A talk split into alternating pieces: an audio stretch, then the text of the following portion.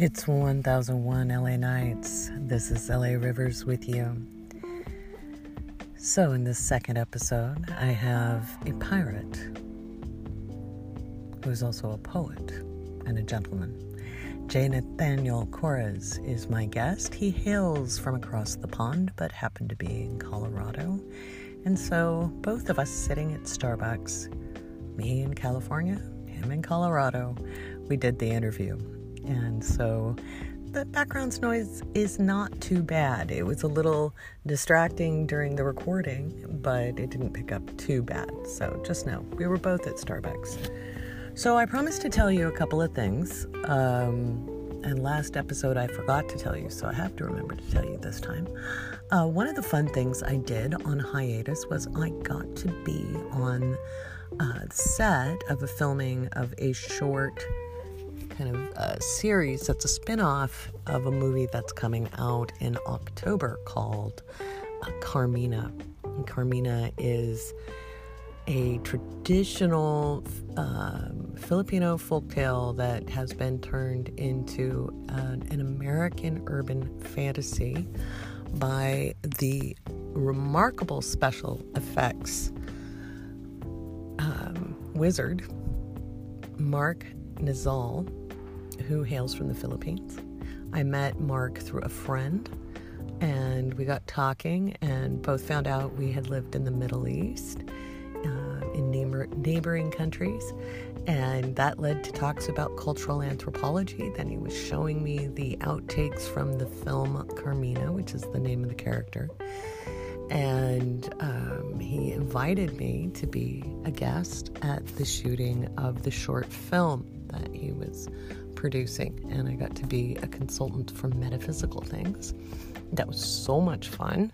Um, had a blast, and so Carmina comes out in October.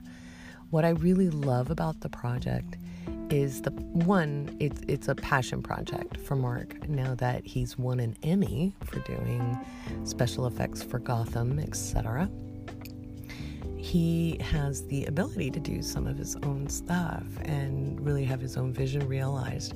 And I loved that he was um, determined to bring new narratives, new to us in America, because he was fascinated about how stories migrate.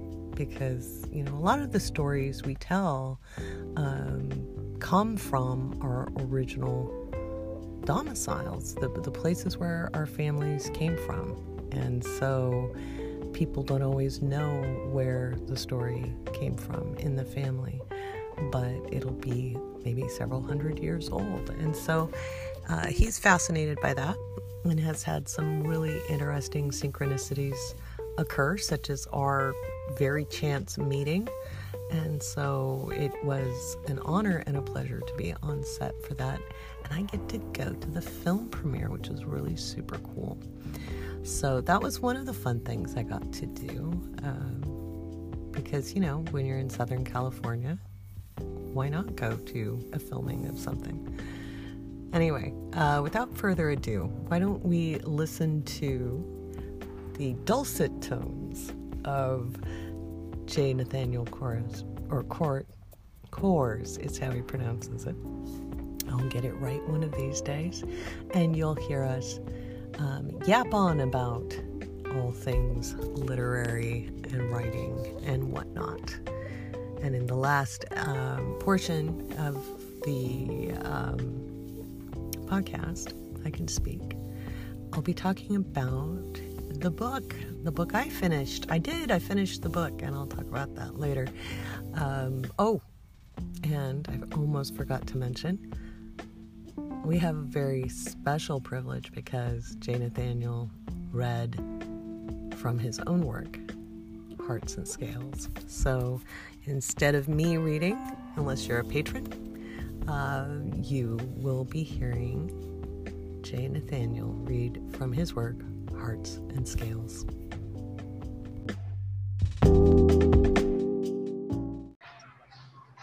All right, everyone. We have a gentleman, a pirate, and a poet, all in one package. With J. Nathanial Coors here with me, uh, who is uh, luckily stateside, so we didn't have to play around with time zones too much. So, welcome to 1001 LA Nights. How are you doing? Well, first, good morning or afternoon, depending on where you're at. And um, as we say back home, spectacular. Fabulous. Brilliant. So, um, I often have fun tweeting um, with you on, on Twitter in the writing community. Mm-hmm. and you are an accomplished author with many a good tale to tell. I hope Let's so. Well, one would hope, but not every author is good but I enjoy the premises of your stories. So let's talk. You've got a series called Camden Follies. You've Camden got, Falls, yeah. Yeah. So tell me a little bit about Camden Follies. Well, for years, I had really been sort of agonizing over it because um, my silver screen heroes and whatnot started with the likes of uh, Douglas Fairbanks and uh, Buster Crabbe and worked into Errol Flynn and that lot. I watched some of the American westerns, you know, with John Wayne, Clint Eastwood, and whatnot, spaghetti stuff. But I noticed a pattern. You know, they always get the girl. They had one in every port, town, village, planet, country you could name up. I mean, it was right. Just, I mean, it almost sounded like a, a bad misogynist dating game, you know? and they always got hurt or killed in some fashion. You know, and there always be yep. that, that, you know, that hang up of, will he get her out? You know, blah blah blah. Did, the villain, you know, finally succeed in ridding us of our hero? You know, oh no, boo hiss. You know, bad villain. And I got to mm-hmm. the point where, you know, what would happen if we could actually look behind the scenes on that? And better yet, what would happen if we kind of stuck it to the hero? So I came up with Camden Follies because I thought, you know, gee, who better to stick it to? And Brilliant. Um, so it's it's part adventure, uh, somewhat comedy, melodrama, and sort of a recurring theme of, of comedy in it. Nice. And so what? go ahead. Go ahead. And it's not nope. the villain, you know, it's not the fact that he can beat the villain or not. You know, you kind of get this. You, the villain's a villain. It's in fact, downright just you really want to tear them apart to a certain extent. But it's just what happens that really drives him to want to go out and fight the big fight, you know, the good fight or whatever it is this week. It has nothing to do with that. mm. that's to do with his home life. And so it's just everything behind the scenes that leads into these things and how he strategizes and whatnot. But yeah, I, I suck it to him. I suck it to the hero finally. Well done. Well done on behalf of all women who had to put up with that terrible trope. Um, how important to you as an author is it creating? Is it to create um, kind of a, a, different kind of narrative your stories? You know, different than what we see over and over and over the tropes. Um, for me, I just I never looked at it as being difficult or uh, or any other challenge than, for example, setting up the universe itself. Mm-hmm.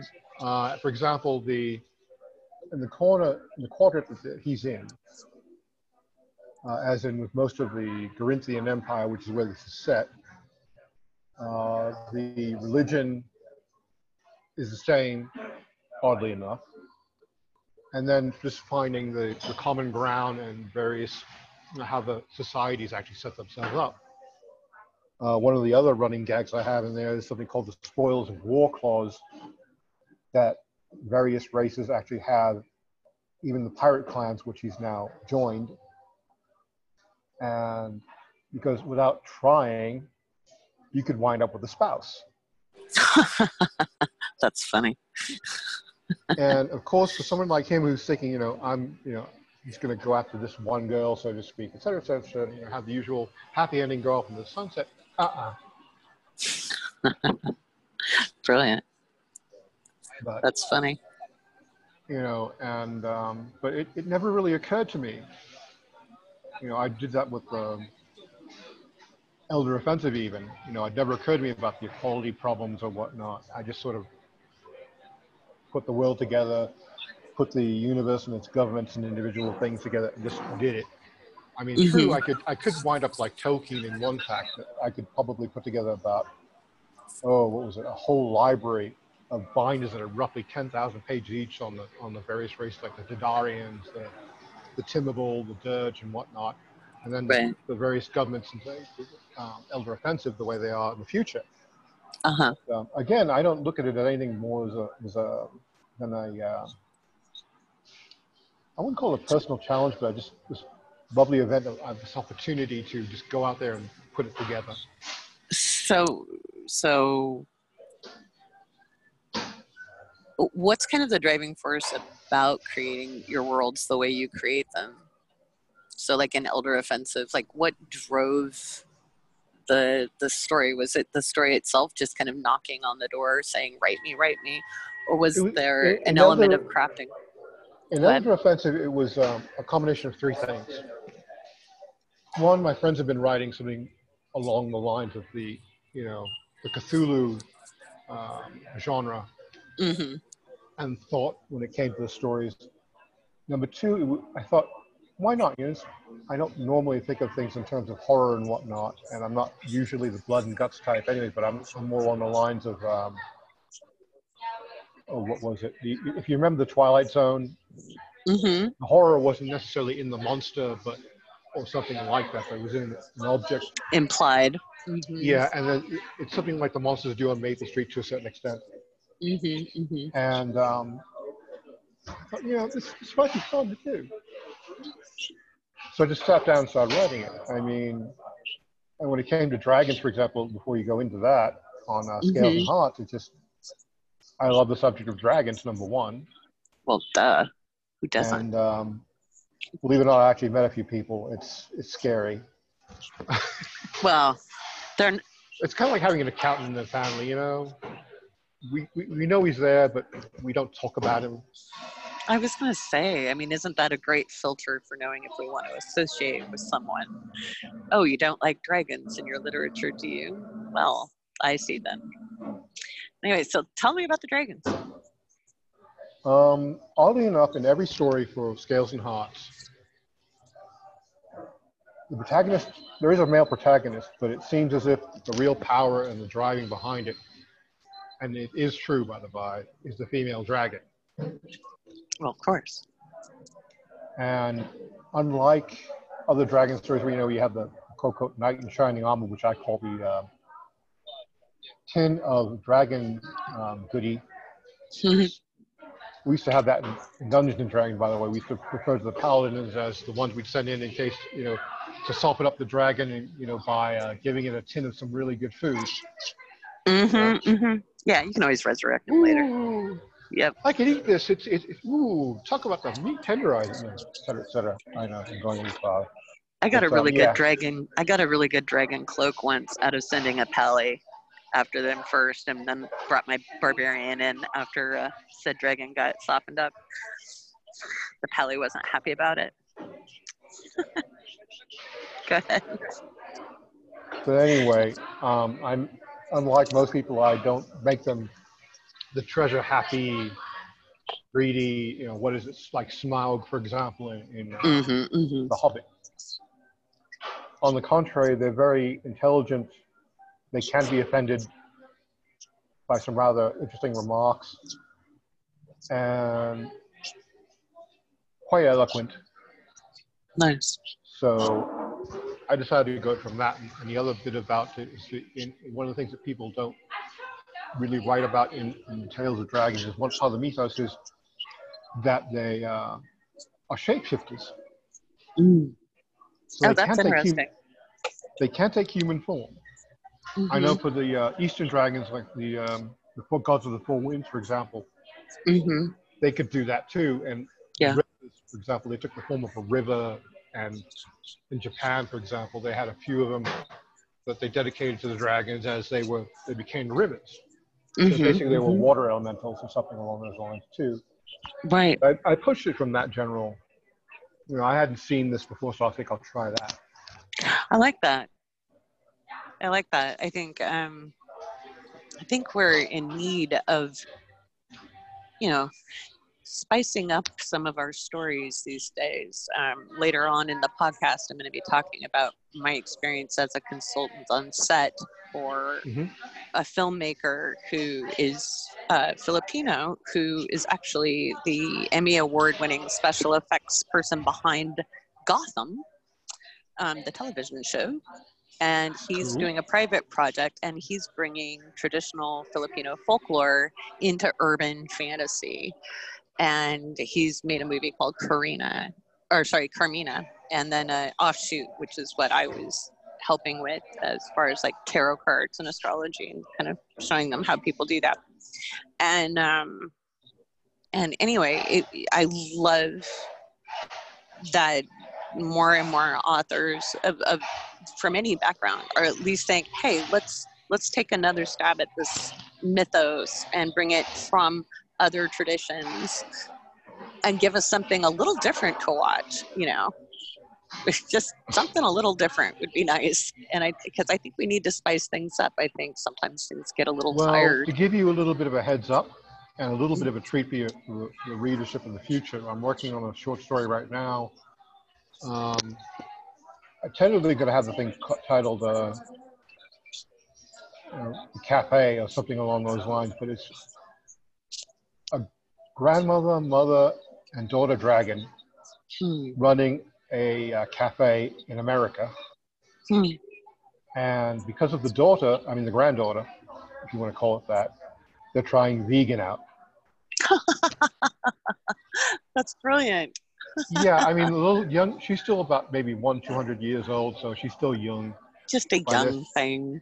And so she discovered she didn't like having to hunt rabbits and whatnot. She liked veg. Her mom thinks it's a phase. Grandma thinks it's cute. But oh, she that's cute. she, she makes um, this really fantastic fiber muffin and whatnot. And the people are amazed at how fast they get the food out. oh, that's hilarious. I love it. Something about, you know, the ovens being on almost 24 hours, but they don't use uh, gas or electric. it's Just that. that's brilliant. So, um, you're going to be back stateside for CoScene. Cosine. Yeah, well, Sorry, yeah. cosine. I said it wrong again. Obviously, I really hated math, and so there we go. Um, so, you want to talk Trust a little me, bit about yeah. that?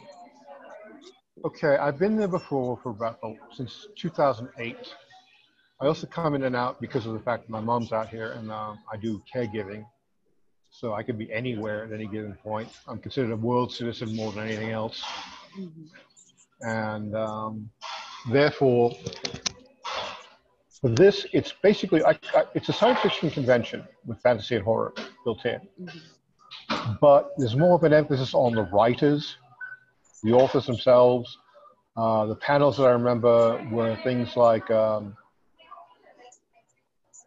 undead. Has it finally reached its end, or was it getting somewhere else? I, I mean, I sat in on a, a, a panel of all the kids are the kids are all right.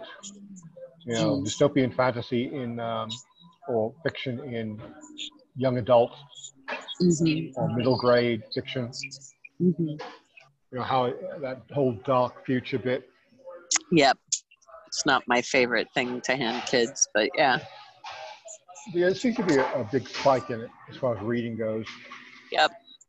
And then there's the one about um, well, represent. There's one about. Uh, I also cited about representation in um, fiction for the LGBT community. Mm-hmm, there was a long mm-hmm. discussion on that. You know, what what do you think about? And I know for uh, Camden's Follies, for example, one of the things that's big about it is we don't. There's no labeling in it, but it's implied and actually, you know, there's no rules or taboos against gender, intergender dating, and all that sort of thing. Mm-hmm, mm-hmm. In fact, one of the um, if you have since you haven't read it yet, oh, oh well, I'll give you a little bit of a hint. There's a couple, uh, a pirate couple, named Croft and Shawn that you'll run into.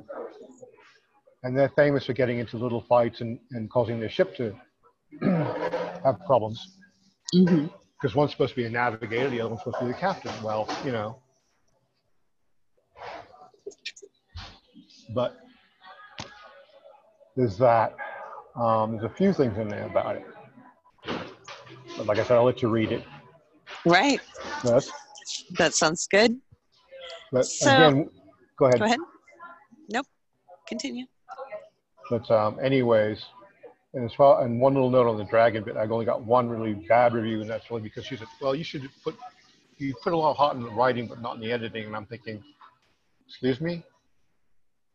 I revised that thing more times than I can think of. Number one, number two. Right. Oh wait a minute, that's right. She's American. Oh, she didn't like your spelling, huh? spelling and, and, and use of grammar, for example. I'm used to saying certain things a certain way. You know, having gone to university in England, and I had, even though I went to a US um, institution,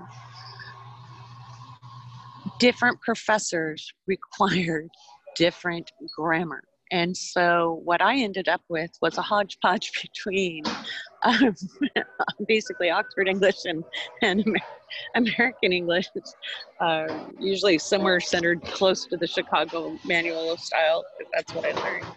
And, um, and, and so it's just, I gave up caring or trying to be anything other than my style of writing. So when my book comes out, if people don't like it, they can freaking lump the grammar because like you try living all over the world and using, you know, I'm I'm lucky I get my spelling straight anymore. Um, good lord. But yeah, I, I think people need to lighten up. We've only had standardized spelling and grammar since the late 1890s. People can, you know, deal with it. So uh, not that well, I would like to tell people that um, uh, there's a, it's, I can sum up American by simply pointing to a place in France. In the store window, it says English spoken, American understood. and I added something to it later on. I said English spoken, American understood with translator and Rosetta Stone. There you go. Right, right. Well, I felt that way when I went to England. I, I actually experienced culture shock in England more than I did in any other country because I expected in my naivete for the culture to be similar. thing was, is it was it was almost like being in a parallel universe because it was kind of sort of not quite which was very much more difficult to deal with than way way different. Way way different you expect. You know you know you're going to run into things. Um, but just not being able to understand what people were saying to me. You know some of the accents were very difficult um, well um, i can tell you geordie yep is, that was one of them but mine is mine when I'm going. I think I, I even caught you a few times today on it. Was um, mine's a Southern British accent, so I just I'll start going and I can't remember how, why, or when, but I'll just get I'll start banging on about something else, and I'll lose people about maybe a furlong in the conversation. What did you say? Well, if I'm in front of you in person, you probably won't lose me as badly um, over the internet and connections with ambient noise and background noise. I get lost. Um, hell, I get lost with people across the room. Um, but yeah, you the the real Cockney, um, which oh I ran into. My God, I had first arrived clackers. in England. Serious clackers. Yes, they spoke this language, and I was new to England, got out of Victoria Station, got in the cab, had no idea where Watford was, which was 20 miles away. Uh, every, you know, how, how the heck was I supposed to know? There was no internet then. And um, it, it got released a few months later. but anyway, um, the guy started, the cabbie started speaking real Cockney. and I started to cry. I just, I lost it. Um, and then then oh, he spoke English girl. that I could understand. Oh yeah, he just was like I was 18. I just like, oh my God, my mom was right. I shouldn't have come all this way with a one way ticket. But yeah, uh, that was pretty funny. Yeah. Oh, beans and toast, to mom. Beans and toast. Yeah, that's it. oh God. Yeah, beans and toast. Oh God. Yeah, that's another story. But um, yeah, so it's been a pleasure. I have a question that I ask every single author. Um, but before I ask that, so people can find your books on Amazon. They can find them at Barnes and Noble. Um, they'll be able to find you at Cosine. Cosine, sorry. You'll be able to find um, Cosine, but not me personally on there. I'm with first. Well, yeah, I signed on for First Friday fandom and such, but never mind that. Um, generally speaking, online, uh, Facebook, um, Twitter. Yeah. And I'll have your handles and I'll have your blog and stuff on the um, uh, uh, yeah, I'll have all of that on the podcast description. Um, so, last question. If there's one thing you'd like your readers to take away from your writing, regardless of genre or series, what would be your, your hope as a writer? My hope is the same thing as John le Carre, basically. Uh, he, when he sits down to type, it's like he's at a campfire and he's getting ready to tell a tale to a small audience of uh, campers, so to speak. And it just excites them the idea that having their attention and just being entertaining for them for whatever amount of time it is, because it just feels that way to me. I mean, I, I write stories because of what I want to hear in a, in a story, what I want to read in one. And I get influence from hundreds, if not thousands, of different sources, technically. Although mainly Professor Tolkien yeah. uh, is one, Andre Norton is another. I love Agatha Christie and such. Oh yes, indeed. So, all all good muses. Do you ever feel like when you're really in the zone writing, and maybe mm-hmm. it's just me, and maybe I'm a little mad, but sometimes I feel like some of my favorite authors who are no longer in this dimension mm-hmm. are sitting on my shoulder or crowding over and going, oh, yeah, oh, yeah, do that, do that. Oh, that was good. You know, sometimes I just feel the presence of some of those voices and, and masters basically you know just kind of leaning in do you ever feel that way sometimes when something's just like particularly juicy that you well i can almost envision someone like professor tolkien almost laughing when i'm putting something together. And right. i know that a lot of them you know his he's considered uh, by the youthful crowd as being a bit boorish.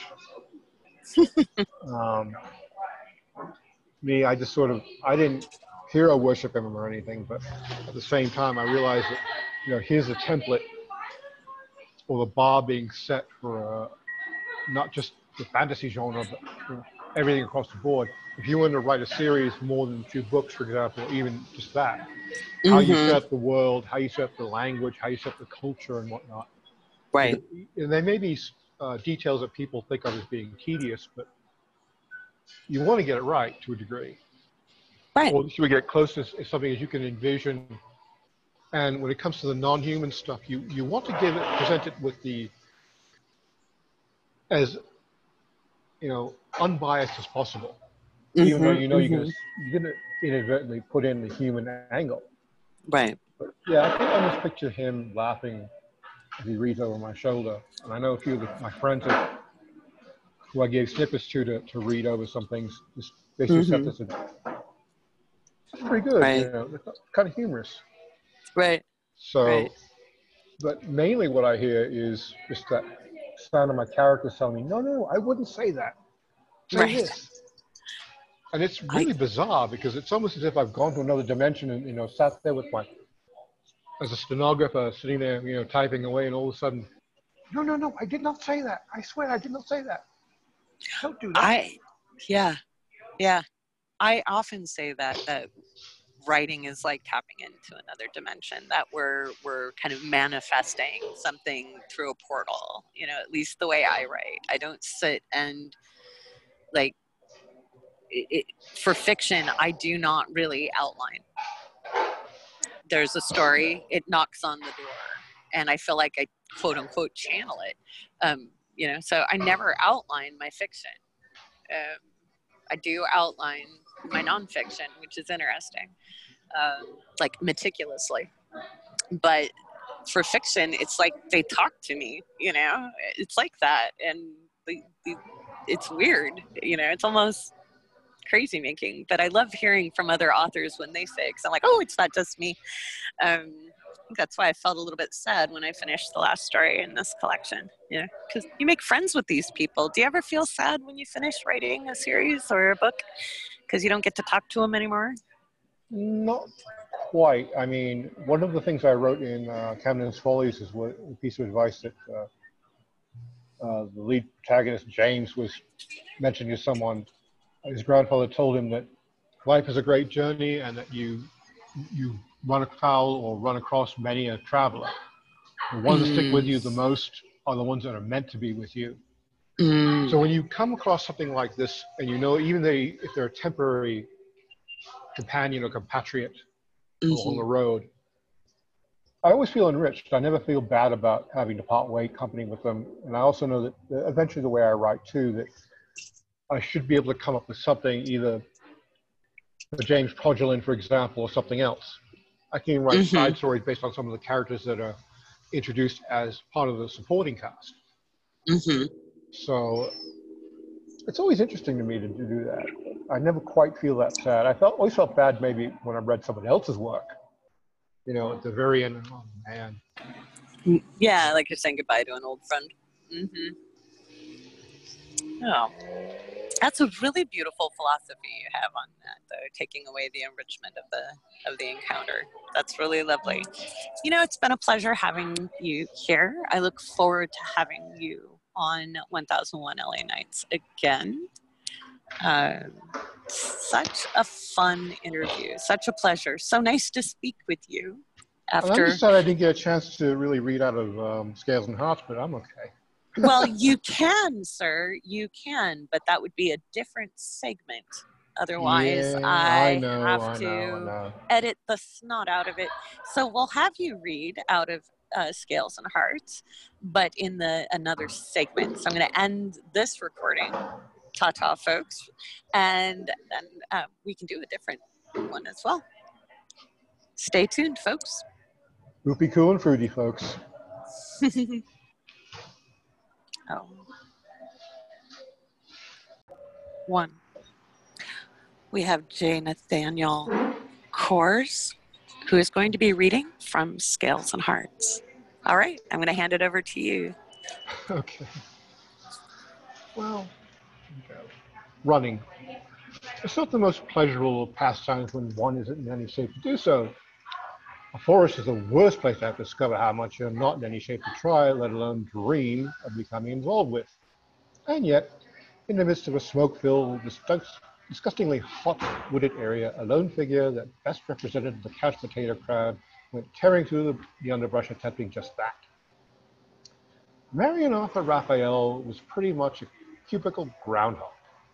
Anything above a relaxing stroll to the library or over to the pizza parlor he loved to patronize with his fellow computer analysts was usually too much to even dream about. It wasn't until the annual physical that Marion was shocked to, into the need for more vigorous exercise. When the company offered a camping and hiking retreat to Germany, it was an offer too good to refuse. There's even a chance to meet up with one of his online gaming friends. So he came on this camping trip to get to the Great Black Forest in Germany to relax and improve his fitness level, not to die a horrible death at the hands of an unseen presence. Well, to be honest, he and the others didn't need to see it. They saw the destructive destruction it wrought after the guide accidentally or on purpose took a giant egg-shaped object from a very large and newly found cave. Thus, the mad dash to be anywhere a flame-throwing and earth-shaking thing isn't. It started innocently enough, though. Marion and his immediate supervisor, Bob, and his would-be girlfriend, Edna, plus a few other brave or naive souls arrived at the Berlin airport lugging around 100 kilos of luggage each. Almost none of the things they brought were appropriate for camping, aside from a torch, sleeping bag, hiking shoes, and jean trousers. It resembled what one might take to a weekend slumber party. The look on the guide's face was amazing. It went from smiling, pleasant, and jovial to amazed, panicked, and consternated, and back again in mere moments. Gerhard Monsell had been leading tourists, particularly English-speaking ones, through the Black Forest for ages. This group cake, or at least seemed more fit for that activity in his eyes. He wondered where on earth such a pack of people really came from and why he was cursed to be in charge of such a motley bunch. He cleared his throat politely and his assistant held up a sign, barely from a desire to faint from the hilarity, that pointed to him their God, in being their God. Ladies and gentlemen, if you would please, my name is Munsel. Herr Munsel, if you would be so kind. I was hired by the Minotech Corporation to be your guide for your nature outing. Is there a Mr. Jennings here? One of the gents in the back of Baker's dozen raised a hand meekly. Uh, yes, Herr Munsel, that'd be me. Larry Jennings, head of my IT marketing department, and these are my subordinates and co-workers. His voice seemed to trail off as a look from Munsell reminded him of his boss, a real hard ass and stickler for rules and protocols. Thank you. I just wanted to know who was the leader of this charming group of campers. I shall familiarize myself with the rest of your party soon enough. Munsell spoke in a quite stiff to downright military tone, like a superior who speaks to his lessers. The last was filled with biting sarcasm and a touch of bile. The group of English and American campers snapped to attention after he finished. This was definitely someone who didn't want to cross on for any amount of money. Marion nearly wet himself. He was so shocked and frightened. Edna just grabbed his hand very fast as if reading his mind, but not smelling the fear he was exuding. For some odd reason, the touch of her hand immediately calmed the frightened city boy. To tell the truth, the only time he felt brave was when playing the popular online video game Fantasy Fighters. He always played as either a paladin or a rogue mercenary, though on an even odder note, he always wound up adventuring with what was supposed to be a female player from Germany. Whoever she or he was, they always played under the handle of Crimson Claw.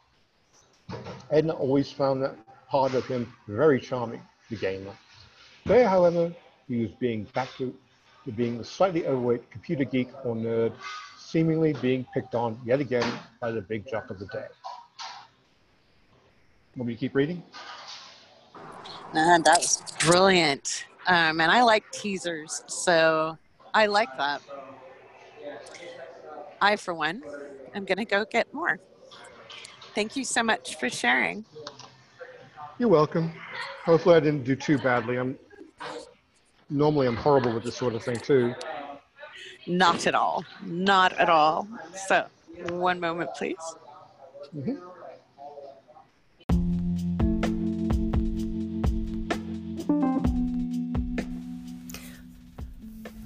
Wasn't that just wonderful? It was such a pleasure to have Jay Nathanial read from Hearts and Scales. I love his take on dragons. Um, they're not your traditional dragons. You can find his work um, at Barnes and Noble and on Amazon, and I'll have links to all of that in the description. Uh, speaking of books, I finished mine. I finished my short story last week, uh, my last short story of the collection, and wove it all into a book. I was really good to myself and actually started formatting the book back in July and forgot about it. So when I op- I thought I knew actually I had a template kind of set with the title, but I didn't realize I had like pretty much mostly had the whole thing set up and just needed the last part of the second to last story and the last story in there. So yay, yay me. Um, it's a remarkable accomplishment just to finish it. It's in editing right now. Um, I've been kind of puttering, and chiseling away, and kind of amazed at all the dumb things I've seen in the manuscript. But I did mostly write this book on my phone. So there's like 68,831 words typed with my thumbs. Um, I think only the bully, uh, bully proof yarn I wrote, um, I typed out on my laptop. Everything else I did with my thumbs on my phone. Don't ask me why. It just, life was kind of crazy and it just seemed like the easiest way to write the manuscript. So um, that's a lot of thumb typing. Um, the real life Granny Annie is over the moon about this. I reached out this week to let her know, and I wasn't sure if she would be able to open the digital files because I'm not there to help her. I used to help her with her computer stuff before I moved away. And um, so I'll be getting a physical copy to her. Um, edited or not edited, it probably won't matter. I just do one print, print on demand copy, get it to her before I put it out into the world. She is delighted. Um, there's a reason I decided to kind of write this opus for her. And I met her by chance. And as all great friendships start, you know, just by chance, I was uh, with my son. He was four, and I had shown up in town because we lived on Camano Island. You had to drive into the town. Um, I'd shown up a little bit early. I was still getting used to the distance between places, and I wanted to show up on time because I was volunteering to read to preschool children, and I wasn't ready for my son, and he wasn't ready to go to preschool yet, even though he was three or four, sorry. Uh, we had moved a couple times, and I kind of wanted him to have a little stability with Mama, but he needed to learn to socialize and sit down, so, you know, and listen. And so I chose to be the story lady for the uh, preschoolers across from the Family Resource Center. They'd come over like cute little duckies in a row and read stories to them. But I was early about 20 minutes early, and I had a four year old to occupy, and there was a craft store right next to the Family Resource Center. And the owner, June, had this wonderful box of toys that kids could play with while mom shopped. And it was a great place to keep a busy guy busy. So I went. And um, when it was time to go, I said his name and I said, Hey, Yusuf, put your toys away. And there was this cute older woman with lovely cropped curls, just like I describe in the book. And she said, Oh, that's an Arabic name. And I was flabbergasted. Most people would hear me say Yusuf and assume I had mispronounced his name, you know, and thought his name was Yosef. Because he's a blonde little guy. You wouldn't know his grandma was from Africa or his, you know, dad was Arabic and and um, just the way the genes played out. And so I looked at her and I was like, "Wow, how'd you know that?" She goes, "Oh, I was engaged to a Jordanian once." And I said, "Oh my!" And we started chatting, and, and I had to go. And I said, you know, I have to go. I have to go read to the kids. And she handed me a card and it said spinning, hand spinning. And I said, like with a spinning wheel? And she was, yeah. And I said, oh my gosh, I always wanted to learn. It's like magic. And she said, I'll teach you. So about a month later, I finally called her back. And it was the best decision I ever made. Um, I learned how to spin yarn on a wheel. I learned how to bake Scottish shortbread. I learned um, I learned so much, and most of all, I learned how to love myself because Anne sees you as whole in who you are. And uh, the story we'll see about that is completely fictional, except for the part where Jean struggles with having had an art teacher tell her that if she never did art again, he would pass her. And that actually happened to me and it did a lot of damage. I was 14 Um, I'm visually impaired, so I can't draw photorealistically. Or I can, but you're going to get what I see, and that's not what most people see. And so it was a really cruel thing for that art teacher to do. And Anne was excited about teaching me how to sculpt with wool one day. And I said, Well, I warn you, I don't have a creative bone in my body. And she just looked over her glasses at me and said, We'll see about that. She didn't argue with me. She didn't um, give me a hard time about it. She just said, We'll see. And it ended up opening my world. It was such an important part of life. So, anyway, um, again, pardon the dog barking. It's uh, part of why I didn't do the podcast for a while was uh, I don't have great recording space. So we're just gonna like it and lump it and deal with dogs. Um, the other thing about the book is I have a wonderful offer of an edit and uh, you know, typing 68,381 words with your thumbs is, is something else, is all I gotta say. Um, I'm amazed that there's less mistakes than there is, you know, given, given that.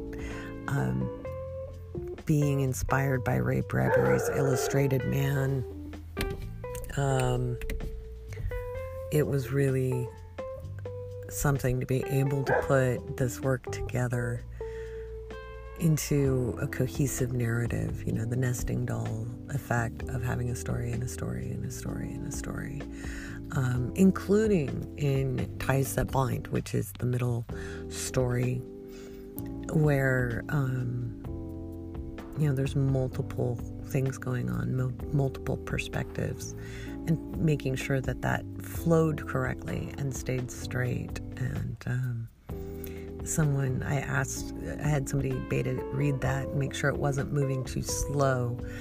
There's a lot of containment in these stories. Um, there's there's not as much action. There's a lot of interaction, and um, events happen sharp and quick, and then there's a whole lot of understanding what what it was that happened because it's more about people relating and interrelating. And as I said at the top of the episode, um, I wanted to write something that dealt with life as it is, but in a, a more positive narrative. Because I know how that's affected me in my own life by maintaining a positive narrative. Um, I was able to heal in remarkable ways, in ways that people thought were impossible. So, um, I think more than ever, we need a big, big dose of hope. And Granny Annie is the person to give that.